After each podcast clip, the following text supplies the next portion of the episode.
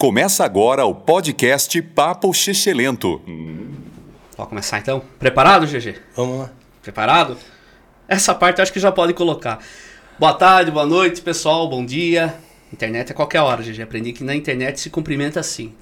Entendi. Aprendi mais uma. Eu sou o Xexel, tá começando mais um Papo Xexelento. E hoje tô com meu amigo aqui, GG. E aí, GG? Tudo bem, Xexel? Tranquilo. O GG, pra quem não conhece aqui em Sorocaba, ou pra quem estiver vendo em qualquer lugar, cantor, toca cavaco, baixo, o que mais? Dá uma lista tudo que você faz, GG, na música. Na música eu faço, como você falou, né? Cantei, canto na noite, toco voz e violão, faço freelancer como baixista, então, cavaquinista. O mais louco é o seguinte, eu acho, porque o mais difícil não, que todo mundo quer ser cantor. E você, não é porque eu tô aqui, não, você é um bom cantor mesmo. Vocês vão ver, já gravamos dois clipes aqui. Que vai passar no final do Papo Xexelento. Dois clipes, um samba e um MPB meio... Um MPB. E você encanou em tocar baixo depois de velho, digamos assim? Você começou a tocar baixo com quantos anos? Não, baixo foi agora, recente, né? Recente assim, nos últimos... Faz 8 anos, mais ou menos, né? 8, 9 anos que eu tô tocando contrabaixo. Então, isso é cantor de banda de baile e tal. Cantor aqui em Badini, com o Robson, com um monte de gente. Isso, as bandas da região. E você meio que desencanou. Você não gosta muito de cantar, não, né? Você tá afim... Eu percebi que você gosta mais quando você vai fazer baixo do que quando você vai cantar. E você percebeu o certo mesmo, né, Chão? Que é isso mesmo que acontece, que aconteceu comigo, na verdade. Né? Uhum. E como você falou, muita gente quer cantar, né? Eu acho que eu cansei um pouco, não digo assim, esse lance de baile, assim, ele meio que foi um pouco cansativo, né? Foi muito tempo, né? Mais de 15 anos cantando, né?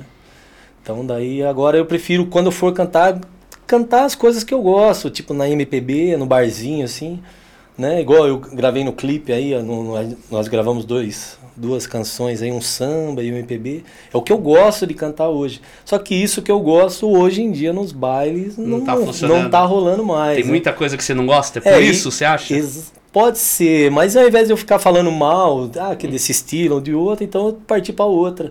E por paixão mesmo, que eu me apaixonei pelo contrabaixo e...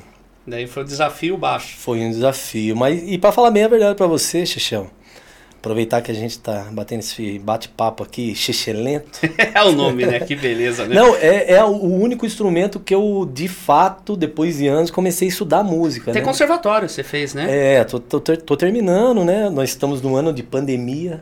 Não complica. Como você se virou na pandemia, GG? Então, me virei como muitos aí se viraram, assim, eu dei uma intensificada. E aí, assim que fala, né? Não faço ideia.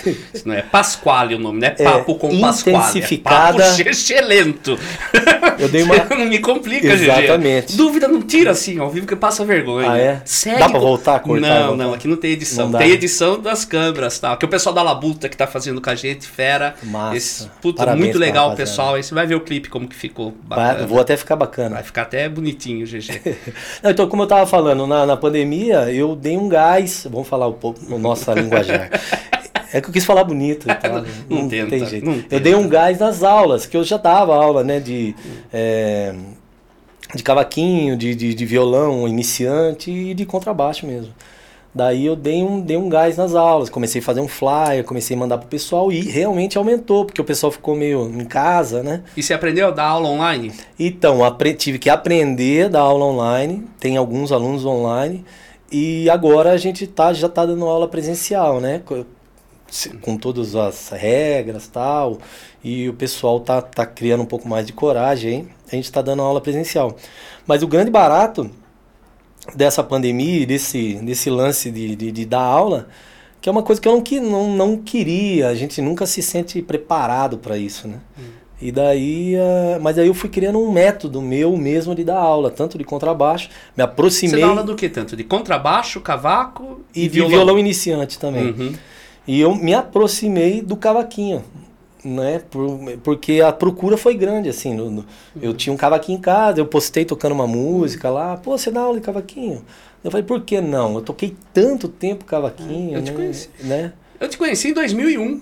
Na escola. Na escola lá, que eu tinha de música ali, na 7 de setembro, e você foi lá dar aula de cavaco. De cavaquinho. Então, mas naquela época eu tava tocando cavaquinho, né?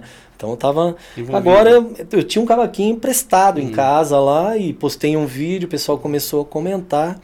E daí, com a teoria que eu adquiri falando como eu falei pra você, né? Que eu fui estudar música de fato depois que eu peguei o contrabaixo, né? E toda essa teoria eu comecei a passar pro cavaquinho. E foi interessante, porque foi um reencontro, assim, mas um reencontro... É igual aquela relação, se reencontra, mas a gente já tá mais maduro, né? Eu já tava mais madura. Naquela época eu era mais aventureiro, né? Era mais o cavaquinho falou, não dá. Não, daí ele não aguentou eu, ele me largou.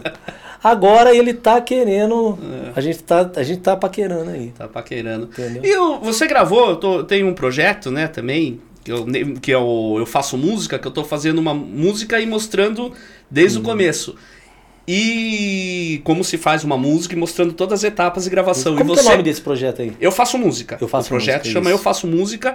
Por sinal, terminamos o samba que chama Saudade do Ladrão, que você cantou. Que eu cantei. Você cantou e tocou banjo e cavaco. Isso. Então, duas curiosidades desse. A primeira, vou falar... Você veio, quando veio aqui, foi isso que fez voltar você também tocar o cavaco? Porque aquele dia você falou, puta, apanhei pra gravar e preciso voltar. Não foi só isso, mas eu confesso, eu até falei pra você, né? Falei, caramba, Xexel, que surra que eu levei, né, pra gravar. Por conta do... A gente fica brincando em casa, não toca mais, fica tocando só contrabaixo. E daí eu levei uma surra aquele dia, o Ney, você e o Ney estavam aqui de prova. Vocês acharam, não, foi rápido e tal, 3 instrumentos, depois gravou voz. Mas pra mim, do jeito que a gente tocava, quando a gente tá nativa, a gente sabe que é mais rápido, né? Entendi. Pra gravar, facilidade de ler, né? De acompanhar a harmonia ali.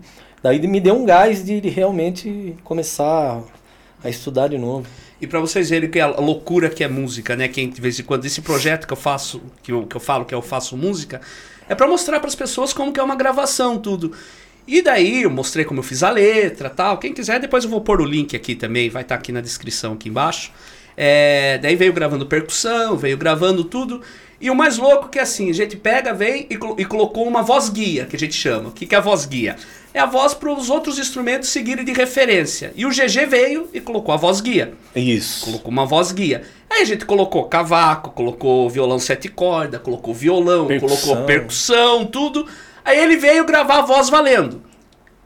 E não valeu a guia, né? Valeu a guia, é como interessante. Você vê, é louco isso, né? O que você gravou pra valer, a gente ficou falando, não tá tão à vontade quanto o primeiro dia que você cantou totalmente livre. Exatamente. É porque é o lance da... Igual a gente tava gravando o clipe aqui agora, é o lance da responsabilidade, né? A música, quando naquele dia também a gente gravou cavaquinho, gravou banjo, já tava cansado. E o lance da voz, eu falei que é legal, né? Porque instrumento, queira ou não queira, você meio que toca a mesma coisa, vamos supor. Você estando bem ou estando mal, claro que tem diferença, mas... Agora a voz não dá pra, né? É impressionante, não dá pra você... De um dia pro outro muda. Não só timbre, rouquidão, mas o estado de espírito, né?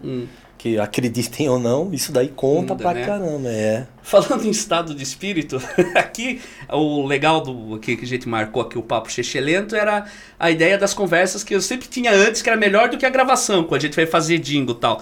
Você tava me explicando aqui um pouco antes de gravar uma teoria ótima, né? Que é uma teoria pra quem não quer ter responsabilidade nenhuma. Qual foi a época que você teve a pior voz? Você estava contando aqui quando chegou, você lembra ou não?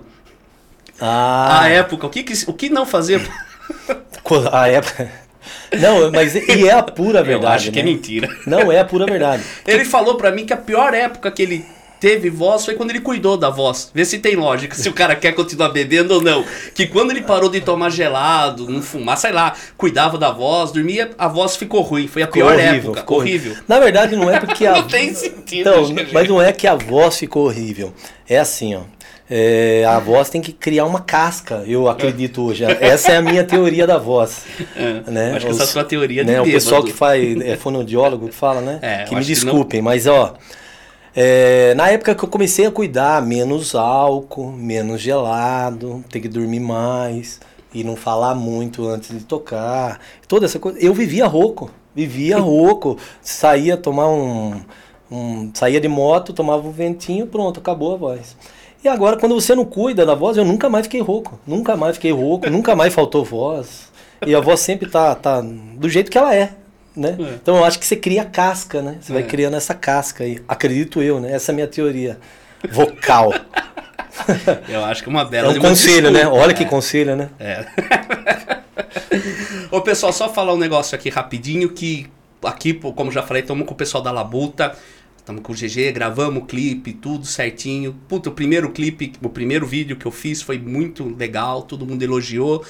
E quem tá dando um apoio pra gente é o Kleber da Via Lopes. Ah, você conhece, já levou seu carro lá no Kleber da Via Lopes. Já. Então, o Klebão lá, ele que tá dando uma ajuda aqui. Tá o logotipo dele aqui embaixo agora, que os caras colocam na edição. Faço aqui assim, vai aparecer em algum lugar aqui. Poxa, tamo chique, hein? Tá ficando legal, tamo chique. Hein? E o Klebão lá, que é a oficina e depois a escola de mecânico também. Ah, é? É a única que é a escola também. Então tem a oficina, na hora que fecha a oficina tem aula lá pra quem quer ser mecânico e tal, e dá pros caras aprender. Entendi. É bem bacana. E também eu vou olhar aqui também que tem o link pra quem quiser ajudar, porque a gente tem um custo aqui, gente, pra fazer tudo isso aqui. Não é nem pra gente ganhar dinheiro, é só pra cobrir as despesas. Tem um link que vai estar aqui embaixo que você pode ajudar a gente. Deixa eu só pegar o endereço do link certinho aqui. Mesmo porque pra gente beber o que a gente tá bebendo aqui. Isso. Deixa eu pôr aqui. Só pra eu falar aqui rapidinho. É imusicart.br Papo Chechelento. Aí quem quiser fazer uma contribuição aí, a partir de R$10 dá pra ajudar. Que é pra pagar nossos custos aqui, GG. E quem quiser patrocinar também. E gostou da caneca? Aqui, ó. Show de bola, né? Show. Aqui, ó. Papo Chechelento da caneca Estão Eu. Essa a gente vai levar. O convidado leva ou não? É, GG, o convidado leva. Eu não estou mentindo. Não arrumo uma pra você também, GG. Agora se pediu ao vivo que era pra... Não tem jeito, não, né? Tem jeito. Mas é isso aí, Xixi. E jingle, GG, a gente grava bastante. Eu sempre falo de jingle aqui também. Por que será? Por que será? Que tem que fazer minha propagandinha também. Você gosta? Como que é o esquema? Não, jingle, eu gosto pra caramba. Aprendi muito aqui com você, né? Com você, com o Julinho. Faz uma turma boa, né? É. Jingle é interessante, é um negócio de criação bem bacana, né? Não diferente das músicas, né? Então, e você, eu falei assim do jingle, que ia falar dessa parte de criação, na verdade é pra perguntar uma coisa. Quando eu conheci você, puta, direto você estava me mostrando música nova. É. Lá na escola, pô, fiz essa música, nem era muito meu estilo, mas você mostrava samba, que você fazia, tudo. É. E faz muito tempo que eu não vejo você falar de música, de fazer, e você tem umas músicas de verdade, né? Porque que eu gostava, eu lembro que eu mostrava, falava, não é o que eu geralmente escuto, mas... É. E aí? É que na época, assim, como você falou, né? Pô, o primeiro instrumento que eu toquei foi cavaquinho. O primeiro instrumento que eu aprendi a tocar, e eu aprendi depois de velho. Tinha 19 anos. E lá em casa o pessoal sempre curtiu muito samba, né? Curtiu muito samba, fundo de quintal, Leci Brandão. Ao mesmo tempo ouvi muito Tim Maia, essa black music brasileira, Carlos da Fé, essas coisas aí que eu fui criado nesse meio aí. Então tava tudo no meu subconsciente, tava tudo isso daí. O primeiro instrumento foi o cavaquinho. Foi o irmão de uma namorada que eu tinha na época que me ensinou lá 4 acordes. E eu fui indo. Não tinha internet, não tinha nada, né? E fui aprendendo. E, ou seja, primeira banda que eu tive foi uma banda de samba, que eu toquei, né? Foi uma banda de samba. E daí, eu tive um saudoso cunhado, um falecido brasileiro, que ele tocou, banda famosa, né? Na época, né? Ele foi na Xuxa, todos esses programas que é o Juventude S.A., né? Na época lá, eles estouraram uma música no Brasil inteiro e tal. Gravaram. Daí ele gostava de escrever muito, e eu comecei a escrever, ele começou a me colocar nesse lance de escrever. Tanto que esses caras gravaram música minha no primeiro CD, no segundo CD deles, e eu ganhei uma grana com isso. Eu falei, opa, calma aí. Daí eu comecei... Foi pelo dinheiro. É, também. E daí eu comecei a gostar dessa parada aí. E eu comecei a escrever bastante samba, pagode. Daí veio final dos anos 90, deu uma caída e depois pegou de novo. E daí eu comecei a escrever muito pagode, assim. Na época daí tava... Você teve uma banda lá, Odobgo, que fez bastante sucesso, não fez? Aqui, pelo menos aqui, era bem conhecido, né? Isso, Odobgo fez bastante coisa, né? Odobgo gravou 2 CD e tal, mas isso foi antes, né? Foi antes? É, eu comecei a escrever antes. Mas daí na época do Odobgo, eu que chamei os caras pra gente montar um grupo e tal. Mas também, na verdade, eu montei um grupo era só pra ter um lugar pra tocar de domingo, né? Que nessa época que eu montei, eu tocava de segunda, terça e quarta no Esplanada. Não é mais Esplanada, agora é Iguatemi, né? No shopping. Eu tocava no almoço lá, MPB. Eu e um amigo meu, Léo Moraes. E a gente tocava lá. Eu tocava de segunda, terça e quarta. Quinta eu tocava no Borogodó. Daí que veio o nome do BGO, né? Tocava MPB lá. Sexta-feira eu tocava na cachaçaria, antiga cachaçaria. Cachaçaria, bastante jeito. E sábado eu fazia os bailes com as bandas. Sobrava só domingo. Domingo eu queria dar um relax. Daí eu montei um grupo de pagode. Que bom, pra dar um relax. É, pra dar um relax. Não tem muito barulho. Não. Na verdade, é pra tomar uma, ficar de boa e tal. E tocar o que gosta realmente, que naquela época era o que você gostava. E daí o que aconteceu? A coisa começou a tomar uma proporção muito grande. E daí, depois de um ano, a gente gravou um CD com 6 faixas. 2 faixas virou febre aqui na cidade, né? E até mesmo na região. E daí a gente foi pro Rio de Janeiro e gravou um CD. Esse CD daí bombou, assim. E gravou, vamos supor assim, com a turma top do pagode ou não? Isso, produtor, legal. Quem produziu foi o Pezinho, que na época produzia o Exalta Samba. Pô, mas... Ele que produziu a gente. Gravamos... Bom, foi muito. Os top que gravaram o CD na época, né?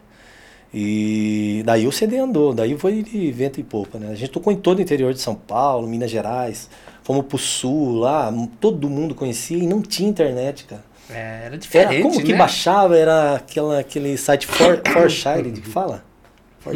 Não tinha casar o negócio de baixar música? Não sei. Só sei... Tem um não era Napster, tinha um que o pessoal depois... Não, acho que era Forshare, uma coisa assim. Que beleza. Eu não sabe meu inglês, sabe como que era. O inglês é forte, né? Então, eu sei que era isso. Então, o cara lá baixou as músicas, gravou, mandou pro pessoal lá, espalhou. Então, a gente chegou lá, foi interessante que a gente chegou, quando a gente foi pra Porto Alegre a primeira vez, a gente montou um show e tal, fomos lá pra Porto Alegre, colocamos umas 4 músicas do CD, né? 2 do primeiro, umas 3, 4 do segundo, umas 5 músicas. E o resto meio cover pra animar a galera. Pra animar. Mas a gente chegou lá, casa cheia, tipo 1.500, 2.000 pessoas. Era uma escola de samba. E a gente, todo mundo, falou, será que é por causa da gente? Isso daí, os caras que conhecem vocês e tal. E a gente meio naquela, desconfiado. Né? Desconfiado. A gente tá desconfiado. A gente começou a tocar, o pessoal começou a pedir as músicas. A gente teve que mudar na hora ali. E, porque a gente já tocava aqui, né? E tocamos o CD inteiro, todo mundo cantando. E a gente foi pra fazer 4, 5 shows, se eu não me engano, né? Foi na quinta, sexta, sábado e domingo.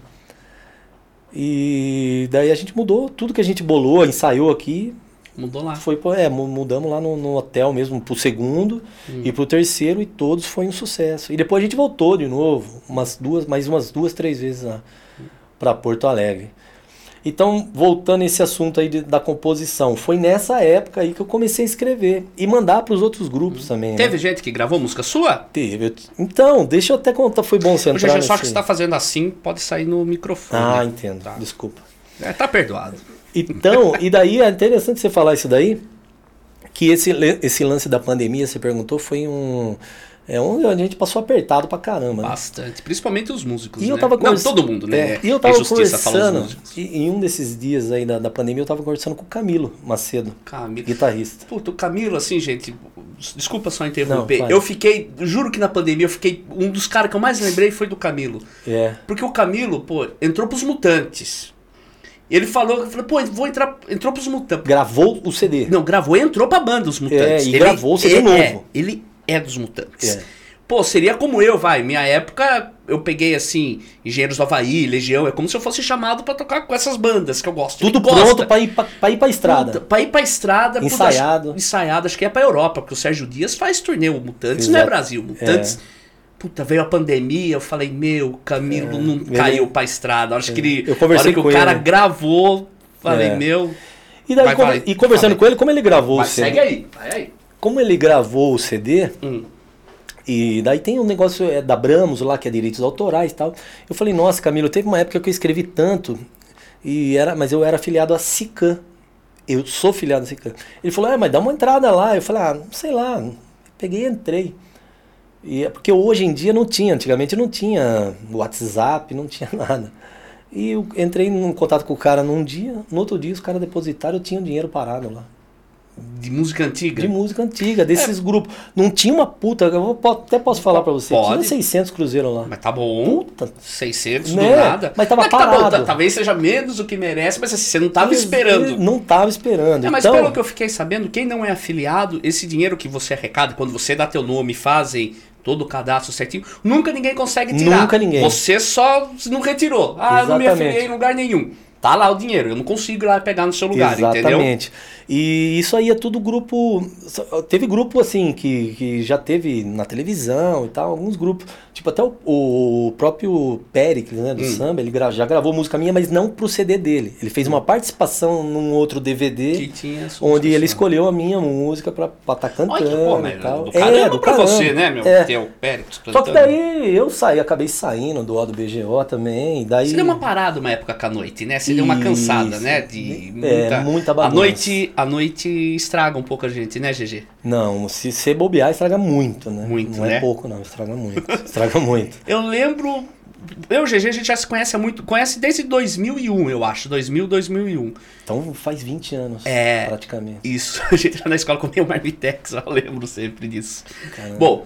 Mas não veio o caso. Aí, por acaso, depois, você voltou meio que a cantar em banda de baile comigo. Lembra disso ou não? Lembro. Você falou, acho que é o segundo show que eu tô voltando a fazer. Que você deu uma parada geral com tudo. Foi aonde que eu repensei em tudo isso que eu tava falando. De voltar a estudar realmente e tal. Mas o que você fez nessa época que você ficou sem música? Então, foi um momento onde eu parei pra olhar de fora. Tudo que já tinha acontecido. Porque, modesta parte falando, você comentou do ODBGO, grupo de samba, a gente ganhou muita grana. Ganhamos muita grana aqui mesmo. A gente começou com uma onda aqui na época. Quem é de Sorocaba sabe, era ODBGO, Rodrigo Freitas e Xavier. Eles tocavam bastante. A gente também, fazia junto, fazia portaria, naquele antigo Shopping M lá, era 2, 3 mil pessoas. Putz, então a gente, a gente começou com essa onda de portaria, dá portaria pra gente, a gente saía. Daí você ia com o bolso desse tamanho, chegava quarta-feira em casa, saía aqui com R$50. Entendeu? Hoje a gente até dá risada, mas é um pouco triste até, né? Mas... Saía moendo, GG. Ah, e pensava que o mundo ia acabar, né? Mas eu não me arrependo, não. Me arrependo até certo ponto. Não precisava tanto. Não precisava tanto, mas se foi pra aprender. E daí você perguntou... Judia da saúde, né? Exatamente. E daí você perguntou desse... eu fiquei um ano parado pra olhar de fora tudo que tinha acontecido, né? Falei, caramba, né, bicho? Tanta grana, tanta coisa. Fama... Claro que não é uma fama tipo nacional, mas regional, mais fama. Mas daí eu falei, caramba, deixa eu repensar alguma coisa aqui. E daí falou, pô, eu tô tendo uma carreira de músico e não sou músico, não estudo música, não sei nada. Assim, eu sei tudo intuitivamente, né? Que a turma fala, né? E daí eu falei, pô, adoro contrabaixo, sempre ouvi, como eu falei pra você, eu ouvia muito Tim Maia, Carlos da Fé, essas coisas que tem, a black music brasileira.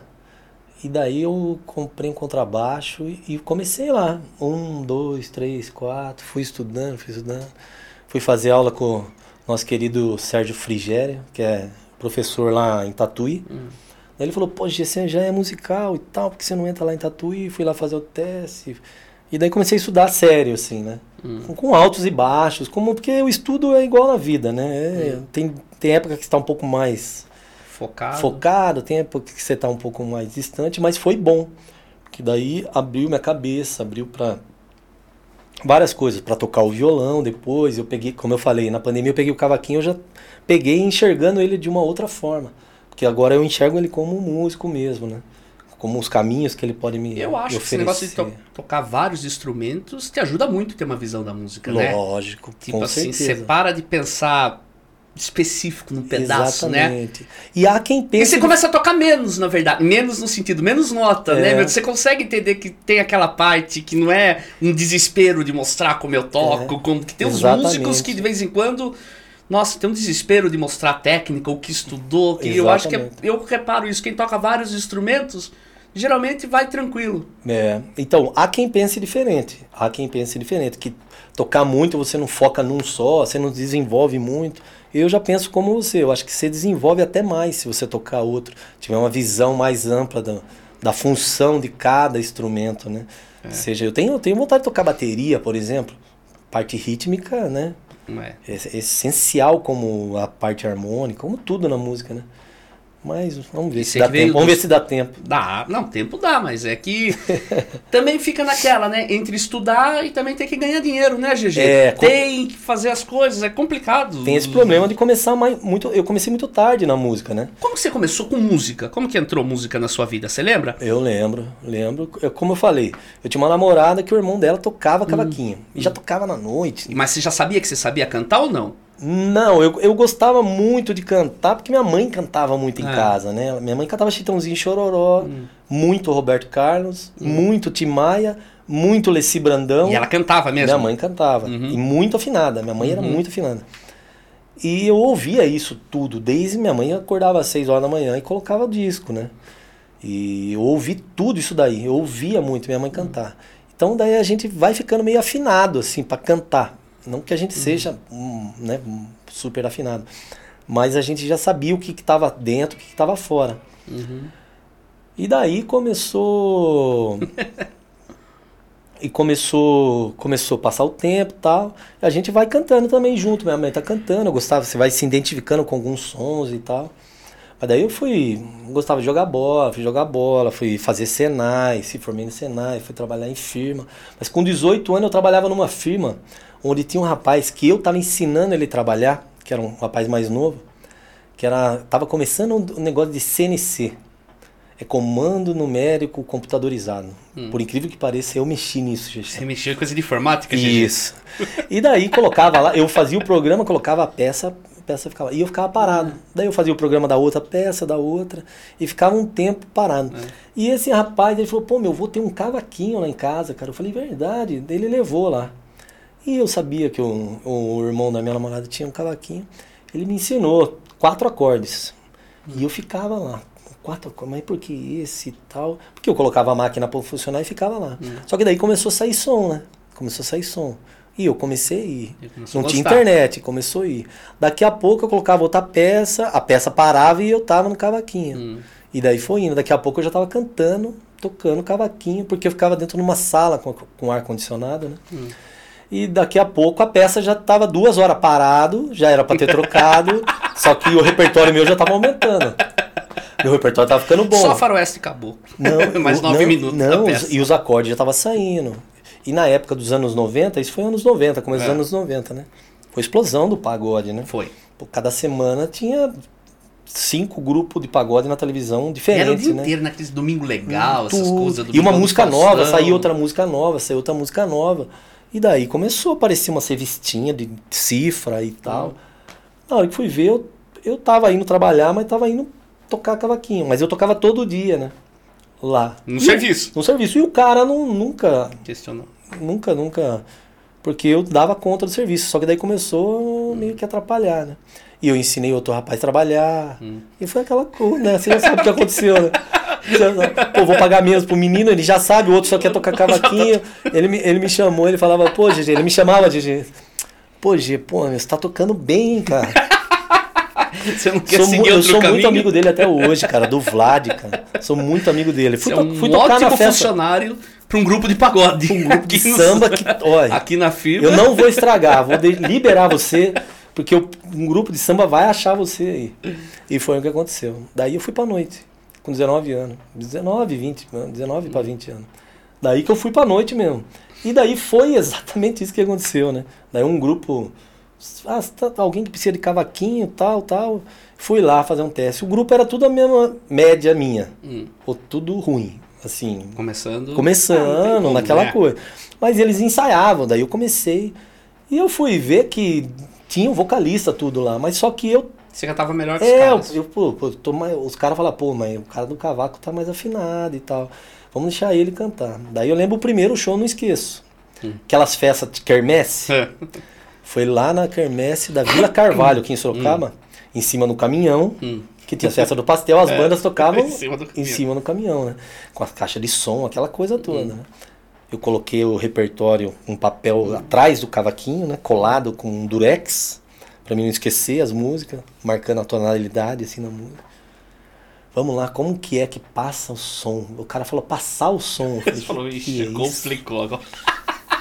É ligar o cavaquinho, passar, pai. E daí pra quem não toca, gente, passar o som é antes do show ir lá e deixar tudo regulado, né? testar o volume das coisas, ver o que tá funcionando, o que não tá. Imagina. Resumindo, é isso. Cinco caras que não sabem nada. É. Já imaginou 5 caras que não sabem nada. E daí a gente chegou lá, passa o pandeiro, passa o surdo, passa o pano. E não tinha violão, né? Era o cavaquinho que era a harmonia. Cavaquinho, percussão e bora cantar. E bora cantar. Em cima do caminhão. E foi legal? Puta, foi no cara. E pra mim eu já tava. Já realizou. Porra, já tava legal. Daí começou a ir, né? Daí a coisa começou a ficar séria. Daí esse grupo eu passei pra um outro grupo. Daí comecei a ter uma música na Band FM aqui em Sorocaba. Legal. Que gravaram, outro grupo gravou. Daí que eu comecei a escrever. E daí vai indo, né? E daí, foi isso assim que eu comecei, né? Legal. E depois que eu saí do grupo, ó, teve uma época que eu fui cantar MPB. É. Daí o Badini, que é dono da... Badini, Luiz Badini, né? É, de uma das bandas aqui de... Acho que é mais... Ah, não sei, mas que é tradicional de Sorocaba, mas... É, uma das mais, né? É. Me viu cantando, ó, você não quer ir cantar baile, não? E eu, pô, tava duro que nem um coco. Peguei... Falei, vou... Duro então, que nem coco, essa é tua... Duro que nem um coco, né? É. Essa é boa, né? É boa. Aprendendo várias coisas com você, gente. Não, daí ele falou assim, ó, então você vai... isso foi numa quinta-feira. Ele falou, ó, sábado esteja lá, 9 horas da noite, no Ipanema Clube, de terno, gravata, você vai procurar um cara chamado Góia. O Góia? O Góia. E daí eu cheguei lá, um japonês guitarrista, eu falei, porra, é o Góia, você que é o Góia, tal. Então, o Badini falou pra mim vir aqui, o Góia falou, puta, não tinha pessoa melhor pra eu ter iniciado, assim, nos bailes, né? O Góia falou, ó, fica à vontade, você canta o que você não souber, deixa que eu canto, então vai cantar. Daí eu já me fiquei à vontade, né? O Góia na guitarra, o Tunta no baixo. Porra, que time, hein? Né? Era o Bocão na bateria. O Fran já tava ou não? Não, o Fran era outra banda. Essa era a Banda 2, né? Eu fui fazer um teste na Banda 2. Porra, mas Banda 2 tem Góia, tem Tunta. Era, então, pra vocês verem, né? Como que era um, né? Então, e daí foi assim que começou. E que eu comecei nos bailes, né? Meu começo do samba e o começo no baile. Daí eu comecei a conhecer outros músicos, né? De outro segmento, banda de baile diferente de samba, né? Daí comecei, paralelamente, fazer esse voz e violão que eu falei pra você, no Borogodó, fui pro Shopping Sorocaba. Ah, daí eu já tava inserido no mercado, vamos dizer assim, né? Aqui, pelo menos aqui em Sorocaba, aqui na região. Mas foi assim, isso tudo por pura necessidade. Na música eu acho que é sempre assim, né? Sempre assim. Ah, talvez seja em tudo, que a gente fala na música, mas eu acho que é... Porque é o mundo que a gente vive, né? Sempre reclamando, ou não sei o que e tal. Acho que toda a profissão também é assim, né? É difícil, cara. Só que eu acho que no Brasil... Não sei, mas eu acho que no Brasil, GG, tem um monte conhecido por ter músicos muito bons assim, porque o cara tem que fazer de tudo. Aquilo que você falou, talvez não especifique nada, mas assim, em outros países me parece, tipo, sei lá, nos Estados Unidos e tal, o cara quer tocar jazz. O cara arruma um lugar de tocar jazz, fica estudando jazz e vive de jazz. Exatamente. Legal. Aqui, se o cara inventa muito, ele fica muito segmentado, uma hora o negócio dele não tá indo bem... Ele não tem pra onde correr, ele não tem pra onde correr. É, então aqui você vê um monte de músico que não gosta tal do sertanejo e tá tocando sertanejo, e não gosta do pagode e tá tocando pagode, ou seja, o que for que tá mais na moda... Ao mesmo tempo que reclama, é o que dá uma malandragem pro cara, né? Exatamente. Ah, eu vi você fazendo uma de palco, esse negócio de malandragem e tudo, você nem vai lembrar. Na banda de baile que eu tinha lá, que a gente tocou lá. Fale, que eu não lembro de nada. Não lembro, eu lembro que puxaram uma música, eu acho que você não tava atento no... Quando a gente passou o set list, você não cantava a música. Você não tinha noção a música que é. E começou a música, você pá, eu vi que você olhou assim, você olhou e falou, a moça aqui pediu tua música, vamos tocar. E eu tava do lado, ninguém pediu música nenhuma, você só pediu pra banda trocar a música e deu a impressão que alguém pediu. Exatamente. Virou a música, você já foi cantando o que você sabia. Tipo, você não ficou branco e tipo, o que eu vou fazer? Ou passar vergonha de... Você falou, vamos atender aqui, ela tá pedindo essa, tal. E eu vi, ninguém pediu música nenhuma, eu falei, o GG não tem noção da música. Então, mas essas coisas que a gente aprende como? Com as situações de baile, de boteco, o cara chega bêbado, fica pedindo as coisas.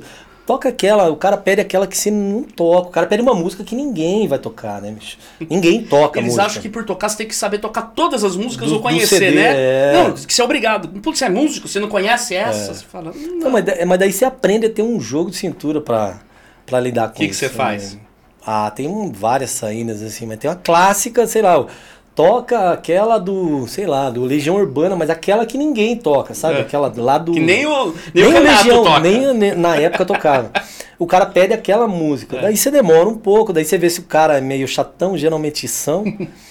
E daí você pega e toca. Fala, eu vou mandar uma do Legião pro meu amigo, que você tem que dar um ênfase pro cara, pra todo mundo olhar pra ele, pra ver que você tá atendendo. Ó, aquela do Legião, eu não toco aquela, mas vou tocar outra do Legião, que eu tenho certeza, né?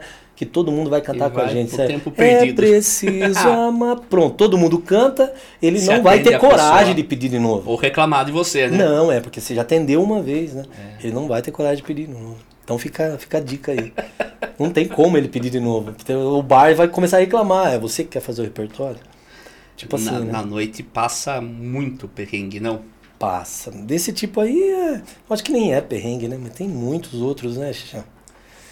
Pra lembrar agora, se for contar aqui... Tem tanta história, né? De coisa assim, chegar, não ter aparelhagem, não ter coisa... Som, que chegar promete. Não ter público, não ter dinheiro... Qual? Pra pagar... Puta, tava muito cano, GG? Evento é difícil. Quando eu fazia casamento, eu não tocava, toquei pouco em casamento, mas eu organizei.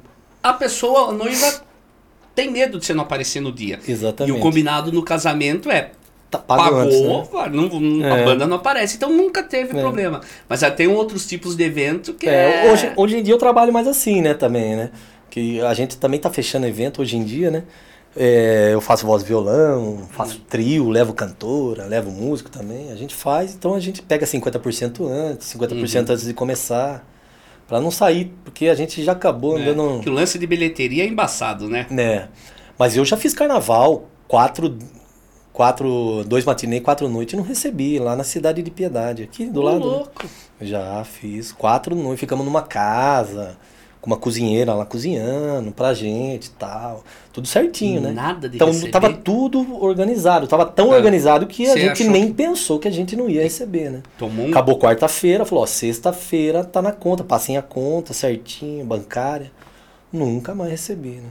Putz, carnaval é trampo, hein? E na época carnaval pagava bem, né? E era uma banda com metais, baterista... Que tem a época que os músicos esperam pra ganhar dinheiro, né? E antigamente era o final carnaval... Dessa hoje é um pouco menos, mas antigamente carnaval o bicho pegava, né? Eu até falei com o Sidney aqui, que sempre tá gravando com você aqui. O Sidney falou, pô, na época de carnaval, Réveillon era pra trocar de carro, né? Ganhava bastante. Ganhava bem. Hoje em dia, não. Hoje em dia é cachê dobrado no máximo. Né? O cachê que a gente fala o cachê é 300, 400 reais, você vai ganhar 800. Não dá pra ganhar mais que isso, é difícil. Despegava, é fera, né? Entendeu? Gente? Tem essas coisas aí que acontecem. Putz, mas tem o lance também de fazer o que gosta, né, GG? Tem isso também, né? Que dá um... Imagina você ganhar a mesma coisa pra fazer algo que você odeia, não? Então... a gente sempre tem que lutar pra ganhar mais e tal. Tem povo que acha que é fácil, mas você já toca mesmo, entendeu? Tipo que nem quando convida pra ir no churrasco, né? Puta, toca lá, você pode comer. Você fala, obrigado, posso comer? Valeu. Essa é clássica, né? Essa é clássica, né? Vai lá, leva o violão, vamos cantar lá. Você pode comer e beber. Eu falo, pô, obrigado, hein, meu, por me dar comida. Ainda pode comer e beber, ainda, né? Pode comer, porque você quer só tocar. Mas isso aí é clássico, né? Mas aí você vai, com o tempo, você vai entendendo, né? Até mesmo na família tem isso aí, né? Na família você vai... A gente vai aprendendo a lidar, né? Mas eu não tenho o que reclamar não, viu, Xexel? Eu não tenho que reclamar não, assim... Como você falou, né? Na música não é diferente da vida e não é diferente de qualquer outra profissão. A gente tem mania de falar desse na música porque é o nosso mundo. Mas altos e baixos. Por causa daquele negócio assim, que as outras profissões não tem muito aquela pergunta. E aí, você só toca ou trabalha? Exatamente, o que eu tenho, até a música lá, que eu brinco com isso. Isso. Que é muito comum. Eu tenho uma banda chamada Os Figurantes, pra quem não conhece. A maioria não conhece, quem é conhecido, né? Eu participei do clipe até. Você participou desse clipe? É verdade, GG. Participei desse clipe. Faz tempo que a gente se conhece mesmo, é verdade. Faz tempo. Entrou no táxi lá e depois... O motorista era o Hamilton. Isso! O Hamilton Formiguinha. Eu chamo ele de Formiguinha, ele vai ficar bravo. Nossa, por comer muito? O Hamilton, a gente estudou, o Hamilton fez Senai comigo, a mesma turma, né? Hamilton a gente jogava bola junto, dava umas caneladas junto. Ó, Hamilton não passa a bola nem morto no futebol. Faminha, né? Você falou de mim aqui, é mentira, eu toco a bola. Não, o Hamilton... Você só não corre. O Hamilton pra conversar. Não, não corre. Só não corre. Craque não corre, GG. Entendi, entendi. Então é esse o motivo. Esse é o motivo. Entendi, então tá explicado. Não, mas o Hamilton, a gente fez Senai junto. E a gente ganhou, sinceramente, a gente ganhou tudo lá no Senai ainda jogando bola. Desde moleque. A gente era bonzinho de bola até. Era bom? É. Tanto que a gente foi ser músico, né? Jogador, se dá certo. Então, mas o... Eu tava falando só pra falar do eu faço música. Realmente era muito comum no começo falar que você, pô, dou aula de guitarra, tenho estúdio, faço dingo, tá, trabalhar você não trabalha. Você fala, não, trabalhar mas não. Mas que hora, né? Não, é, mas é comum eles verem. Mas pelo fato de você se divertir, a pessoa acha que você não... É. Até hoje a turma fala, pô, segunda-feira, pô, daí eu falo, ó, segunda-feira não dá. Por quê? Daí eu falo, vou fazer isso aqui e tal, vou dar aula, começa a aula a tal hora, vai até 10 horas da noite, segunda e terça eu separo para dar aula. Como eu falei, eu dei um gás nas aulas e apareceu mais alunos, né? Eu fico até 10 horas da noite dando aula, na segunda e na terça-feira. E daí, na segunda não dá, na quarta, daí quinta começa a aparecer os lugares para tocar. E o que o povo não entende, e não tem problema, porque eu não entendo qual que é o trabalho do arquiteto, também de algumas coisas, é que tem o antes de você tocar, o tirar o repertório, ou ouvir a música, ou quando grava uma música, ficar fazendo a mixagem. Tem hora que você fica naquele som do bumbo, tum, tum, 2 horas e corta a frequência, põe compressor, tira. É trabalhoso, né? Não, leva tempo. E a pessoa não entende, ela fala, a música tem 2 minutos, 3 minutos, é isso que ele trabalhou. Exatamente. Pra fazer a música, e não tem noção do tempo que leva. É tirar uma, igual você falou, tirar uma música. Você vai tirar uma música, 1, 2, 3 músicas. Decorar. Você tem que decorar. Ou pelo menos escrever. Leva tempo. Pra poder... Tudo leva tempo. Pra poder... Mas é uma questão de cultural, né? O pessoal tá mudando. Mas tá longe ainda. De mudar ainda, mas tá longe. Mas tá mudando. O pessoal tá mudando um pouquinho. É cultural isso daí, né? Que música era vagabunda, aquela coisa toda. Tem um amigo meu que falava assim... Os caras são foda. Xexel, se você vê um cara... Ele fala, minha avó já dizia. Acho que é mentira, ele que queria falar. E pôs a culpa na avó, que é muito normal. Quando você... Minha avó já dizia. Se viu um cara na rua... Se você vê um cara na rua... Com uma vara de pescar ou um violão na costa... É vagabundo. Foi do mesmo nível. O cara que tá indo pescar se divertiu, né? Que tá com violão. Você vê um cara com um violão na costa... Ou uma vara de pescar... É vagabundo. Você vai falar o quê? Então... Ele vem de lá de trás. Pode até ter sido a avó dele mesmo. Sei lá. Porque daí é que as coisas estão mudando. Meu avô tinha... Meu pai me contava uma história que meu avô tinha uma pensão. Sei lá, meu avô foi um monte de coisa, sabe? Os caras antigos tinham esse mil... E minha avó e meu avô tiveram uma pensão. E meu avô, que era mais assim... Pra época, é ignorante mesmo, se for ver o que fazia assim... Como ele trabalhava, ser mecânico, pedreiro, eletricista, tudo trabalho de tal. Tinha um cara que era músico, que foi morar na pensão. E meu avô expulsou o cara da pensão porque ele acordava depois das 10. Falei, não, aqui não vai, aqui não. E o cara chegava de noite pra dormir, o horário dele era diferente. Meu avô não deixou ficar na pensão. Não entendeu. Você vê se o neto que tem... Acorda meio-dia? Se souber. Não, eu acordo muito cedo. Eu acordo, de verdade, acordo entre 5 e meia e 6 e pouco da manhã, todo dia. Então eu acordo cedo também. Você também? Só que ninguém acredita, eu já desisti de falar. Não, mas eu quem dormiu comigo vai falar, quem dormiu comigo, sabe? Não tem esse testemunho a meu respeito. Não, eu acordo realmente cedo. Se eu durmo 3 horas, 15 para 6 eu tô de pé. 6 e pouco, né? E eu posso dormir 3, eu posso dormir às 4, eu acordo antes. Eu não consigo dormir de dia, não consigo. Eu durmo meio cedo até, meia-noite no máximo que eu dormia. E na época geralmente. Eu não ficava, não dormia à noite, imagina. Daí ficava virada, né? Ah, mas naquela época você também acordava? Acho que eu tô ficando velha, de um tempo pra cá que eu tô acordando cedo. Não, na época até que eu dormi um pouco, mas não, eu sempre fui de acordar cedo mesmo, Acho que é por conta da minha mãe, acordava cedo, né? Minha mãe, eu fui aquilo tal negócio, né? Com 12 anos eu já tava trabalhando, né? Eu ia entregar jornal, entreguei jornal, Diário de Sorocaba... Cruzeiro do Sul. Legal. E porque meu pai não dava dinheiro pra mim ir na balada. Eu queria ir na domingueira do recreativo. Depois que abriu a DPM. Você ia na DPM? Fui, lógico que fui. Eu fui na primeira domingo da DPM na época, né? Meu pai não dava, eu não tinha coragem com 12 anos já de pedir dinheiro pro meu pai. Você falou de tocar lá na DPM, talvez na época que eu comecei com uma bandinha lá, o Desordem, Cacupig, que se conheceu, tudo e tal... gente tocou lá. Lá eu acho que eu tive de cara um dos maiores públicos, que era Domingueira, e um dos piores também, porque a gente foi tocar um dia que era queima de fogos, que caiu, era domingo, caiu a queima de fogos de Votorantim e do SIC, na época, que falava do SIC. Do SIC. Do SIC e Votorantim. Acho que tinha 3 pessoas, 4 então, na DPM, era gente, 4, 5, assim, meu É, porque Deus. Era tradicional. Um evento. É, queima de fogos geralmente é o último dia. Era o último dia, e foi ao mesmo tempo, acho que teve em Votorantim aqui. É, antigamente dia, batia não dias. Sei, e nesse ano bateu. Ah, não tinha ninguém. Entendi. Quase nego da banda, acho que não foi. Só foi pra ir ver os fogos, né? Obrigado. É porque era ainda a mentalidade mais do interior mesmo, de Sorocaba. Era diferente, né? Era outro mundo, né? Era sem internet, mundo. Sei lá. Era mais legal, né? Não sei, eu acho que a tendência é todo mundo falar que antigamente. Acho que meu pai ia falar que a infância dele era mais legal que a minha. É, a gente é um pouco saudosista mesmo, né? Mas é que e agora você tem filha, né? É, a Maria, entendi. Você acha que a Maria vai falar? Então, né, cara, assustador isso, né? Eu fiquei pai daquele velho. Mano, mudou tudo, né? Assustador, né? Eu lembro. Assustador porque ela fez 3 anos agora, dia 1º de janeiro. Ela, olha o dia que ela foi nascer ainda, né? Eu lembro que eu fui fazer a virada lá em Itu, cheguei 6 horas da manhã, tomei banho, a Charlene ligou, estourou a bolsa d'água aqui. Vamos embora, vamos pro hospital. Ela nasceu meio-dia. É uma responsa, mas também vale a pena. É, né? Não, valeu. A Maria é uma bênção, né? A gente começa a repensar em tudo aquilo daí que a gente passou, né? Aquele ano que eu fiquei repensando, eu melhorei um pouco. Não virei santo e melhorei um pouquinho. Tá longe de ser santo. Tá longe de ser santo. Porque eu falo pros caras, ser santo, você vai... O pessoal fica muito certo. Não tô falando que tem que errar, não.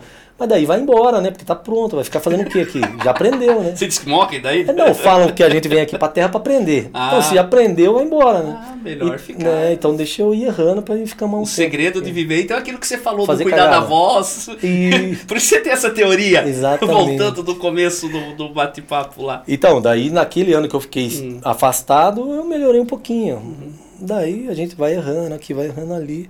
Daí depois nasceu a Maria. Pô, daí eu melhorei bem pra caramba, né? Tá longe de melhorar, mas cada ano a gente vai melhorando. Você olha, a hora que você vê... Legal. Você olha pro filho, é diferente mesmo. Eu sempre achava que era um pouquinho de mentira? De exagero do povo, mas não... É meio inexplicável, assim, né? Pai, mãe, assim, inexplicável. Maravilha, GG. Bom, e aí, quem te acha, como fala aí? Suas redes sociais, essas coisas aqui, já estamos chegando meio que ao fim aqui. Então, tem que olhar qual câmera, Chico. Então, aqui fica à vontade, viu, gente? Só pra falar assim, falei pro GG, ele falou, como que é a gravação lá, tal? Eu falei, não, tal, vem à vontade. Mostra aí seu pé. O cara veio gravar o videoclipe de chinelo, gente. Eu falei, não, GG, não era tão à vontade assim. Então, mas eu pensei que era à vontade. É, né? Fizemos um esquema aqui que só filmou ele... É, na verdade era pra mostrar tudo, né? Não, mas o Xixão me conhece. Eu vou tocar às vezes assim, Xixão. De chinelo? Eu tô brincando aqui. Pra te encher o saco. É, mas é que não é só você que me enche o saco. Ele falou, vou vir com uma camiseta branca da Eric. Ele falou, ele me ligou hoje à tarde, preocupado com o figurino. Poxa, já vou com uma básica da Eric mesmo. Eu ia vir com uma da Eric, você sabia ou não? E daí se eu fosse... Se esse papo xixi lento fosse no... Sei lá, no shopping Guatemi, lá no centro, tudo certo. Sabe como que eu iria? Eu iria desse jeito. Também tem que ser. Porque eu vou tocar assim, às vezes o cara chega no dono do bar, fica meio assim, né? Ô, GG, eu vim fazer o som hoje aí e tal. O cara olha, pô, cara de boné. Não vou sempre de boné, lógico, né? Mas é que hoje eu... E vou de chinelo, eu vou tocar nos eventos. Meu Réveillon eu toquei de chinelo. Eu gosto de andar meio básico, assim. Eu pego... Eu ia vir com uma camiseta da Eric também. Como você me ligou hoje e falou... Eu avisei e você não veio. Eu falei, não ia ser branca, mas outra... Mas eu sou... Putz, eu escolho roupa, eu vou usando sempre as mesmas. Entendi. Eu sou tão distraído em mocorongo que um dia eu entrei na Eric. Verdade. Porque eu sempre compro as coisas da Eric e tal, eu entrei... Essa história... E é verdade, eu entrei muito distraído assim. Falei pra moça, tava assim... Falei, moça, quer saber... Não tenho muita paciência, não. Queria uma calça jeans, eu queria uma igualzinha a essa de novo. Ela olhou e falou, então vai na Ix. Falei, putz, era da Ix. Entrei na Eric comprar coisa da Ix, você acredita? Mas a Ix, a Eric é tudo... Né? Fui lá da mesma época, né? É da mesma época, mas você acredita? Ai, que vergonha. Entendi. Daí você falou obrigado. Falei, obrigado. Obrigado pela dica, né? Eu faço essas coisas assim... Entrei esses dias na loja da Adidas, ver camiseta lá. Pediu uma da Nike. Eu gosto da Adidas, não. Eu gosto da Adidas e tal, eu queria, só que só tinha uns Adidas escrito, eu gosto assim, pequeno. Aí eu falei, meu, tipo, camisa, eu falei, puta, meu, porque eu adoro Adidas, meu, pra mim Adidas, puta, eu só uso Adidas. Eu tava com tênis Nike, bermuda Nike e uma camiseta Nike. Eu falei a frase e dei uma reparada do jeito que eu tava. Eu falei, não é possível. Eu falei pro cara, juro que não é provocação, amigo. Eu sou muito distraído e sem noção. Viu? Eu só devo ter uma camiseta Nike. Eu tava no dia, uma bermuda Nike. Tênis ainda eu tenho. E falou ainda pra você ver, né? Falei no coitava, vestidinho. Falei, não, pra mim Adidas é puta top. O cara olhando assim, eu olhei e falei... É que eu conheço o Xexel, eu tenho certeza que isso aconteceu mesmo, exatamente dessa forma. E deixa eu falar um negócio, mas depois que nasce filho, Xexel, eu não quero nem saber, eu parei com tudo isso também. Parou com tudo isso. Eu não lembro a última vez que eu comprei alguma coisa pra mim. Não sobra dinheiro não, pra comprar. Ó, esse aqui foi presente da sogra. Agora você tá na fase que quando você ganha cueca e meia, você adora, né? Não, adoro. É o melhor presente quando era criança. Eu não lembro a última vez que eu comprei alguma coisa pra mim, te juro, não lembro. A última cueca, sei lá. Eu lembro a última vez que você comprou uma coisa pra você. Fale. Foi essa guitarra aqui, ó. Ah, a minha guitarra. Na verdade, eu vendi pra você. E na verdade você não vendeu, a gente trocou ainda. Trocou por dingo e você veio falar que eu vendi quebrado. Quebrado. Não, eu até deixei aqui, ó. Veio me cobrar hoje. Ó. É legal essa guitarra, depois me arrependi. Hã? É legal essa guitarra. É legal, legal. Essa guitarra é o que eu tô fazendo trampo agora, que vai estar no vídeo, né? Que a gente gravou. Vai estar no vídeo, você gravou o samba com violão. Com violão. E o MPB, o balanço lá, eu gravei que isso aí. Maravilha, GG. Obrigado por ter vindo. Eu que agradeço, Xexel. Curtiu? É assim que cumprimenta? Não sei, agora tem todos esses protocolos, tô acostumando a fazer assim, né? Mas o esquema é passar álcool na mão, que tá feia a coisa. Entendi, a gente tá... Que fase, que difícil, né? E falando de MPB... Eu acho que vai fechar tudo de novo, não pra todo mundo é difícil, mas, gente, pra quem vive de tocar em evento, pensa quanto tempo não tem um evento, não, assim. Tá. Teve muito pouco. E tá certo, não aglomerar. É tudo muito complicado você falar, né? Não dá pra... Todo mundo sofreu. Tem gente que ainda conseguiu... Tá conseguindo se virar, então, né? O meu é esse negócio igual você. Dá aula, tem estúdio. Muitas coisas a gente fez online. Eu bolei uma rifa, vendi 2 rifas de trampo de voz e violão. Funcionou. Eu já fui fazer o evento. Foi, pô, a pessoa que ganhou por R$20 um voz violão. Pô, e seu cachê é 60. Então, né? Fudeu, você. Então, e daí, pô, e funcionou. Eu tava até pensando em fazer outra já, né? Mas é que agora parece que tá querendo, tá voltando devagar. Se voltar, eu não vou fazer, mas se parar, a gente é obrigado a fazer isso aí. E como você falou, o pessoal pode entrar lá nas minhas redes sociais. Eu fico mais no, assim, eu... Respondo mais rápido pelo Instagram, né? Instagram é Rogério Rosa GG, tudo junto. E lá no Facebook tem a página também, Rogério Rosa GG, que é linkada com o Instagram. Mas eu entro mais no Instagram, no Facebook quase não entro mais, já meio cansei assim. O Instagram eu acho que é mais dinâmico, mais rápido. Facebook, eu não entendo o Instagram direito. Entendi. O Alex aqui que tava me ensinando umas coisas de pôr no store, faço tudo errado. Mas eu tô aprendendo também, viu, Xexel? Tô aprendendo. Montei um canal agora no YouTube, tá quase fechando. Eu montei um canal agora. Isso, eu falei isso, teve no outro papo com o João, teve exatamente isso. A gente sempre tá um passo atrasado. Quando descobre o Orkut, vai pro Facebook, vai pro Instagram. Tá no Instagram, tá no YouTube, tem tal de Twitch, tem não sei o quê. Não, eu tenho certeza que o Instagram tá com os dias contados, quase certeza. Porque você entrou e tá indo bem. Não, porque agora eu aprendi a mexer. Agora eu tô entendendo. Tem stores, né?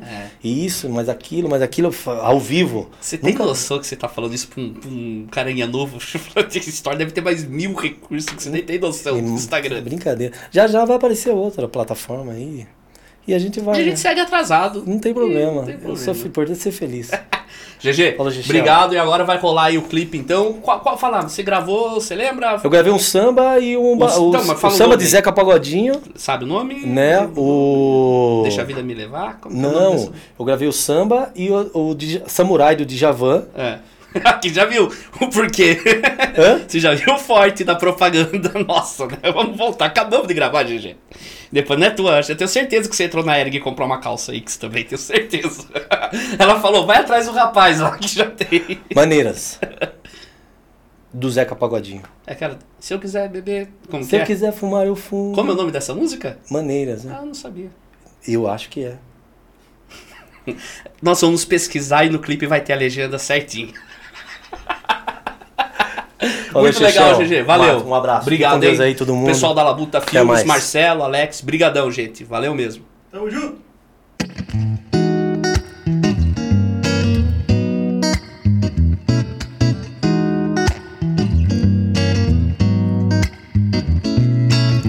Ai, quanto querer cabe meu coração. Ai, me faz sofrer, faz que me mata, se não mata fere. Tio, tio, tio, oh não. Pa, pa, para, yeah. Vai sem me dizer na casa da paixão. Sai quando bem quer, traz uma faca, me afaga a pele. Cresce em lua pra iluminar as trevas fundas da paixão. E eu quis lutar contra o poder do amor, caí nos pés do vencedor para ser o serviçal de um samurai. Mas eu tô tão feliz, dizem que o amor atrai.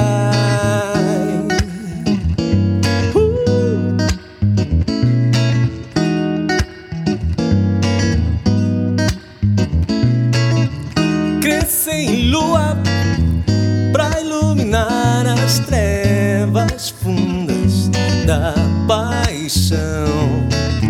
E eu quis lutar contra o poder do amor, caí nos pés do vencedor para ser o serviçal de um samurai. Mas eu tô tão feliz, dizem que o amor atrai.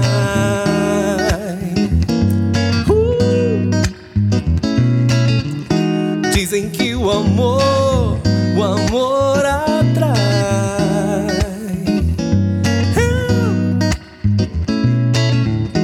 Dizem que o amor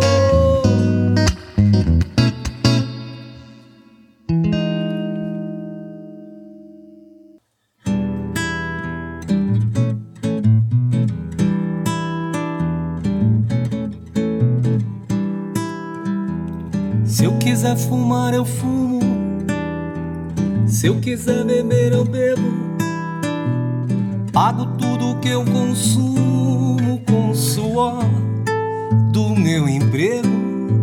Confusão eu não arrumo, mas também não peço arrego.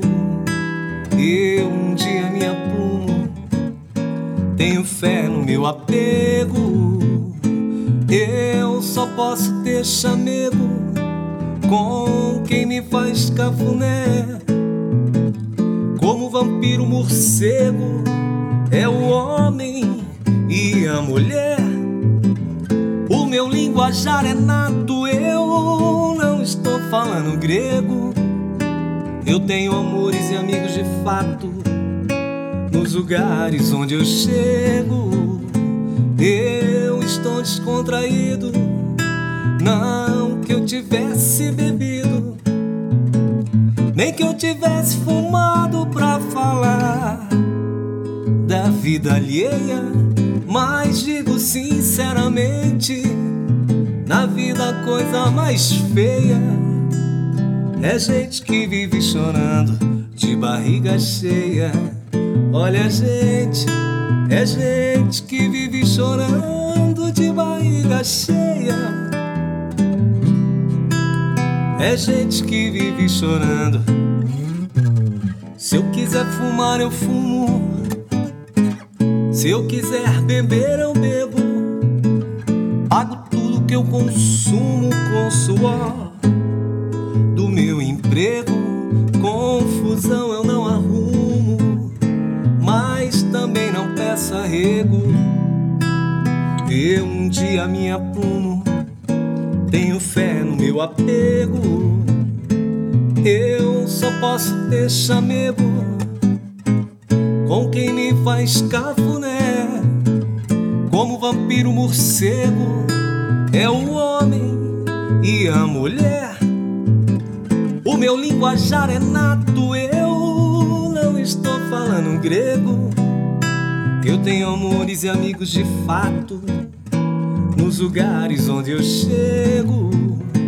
Eu estou descontraído, não que eu tivesse bebido, nem que eu tivesse fumado pra falar da vida alheia. Mas digo sinceramente, na vida a coisa mais feia é gente que vive chorando de barriga cheia. Olha, gente, é gente que vive chorando de barriga cheia. É gente que vive chorando de barriga cheia. De barriga cheia.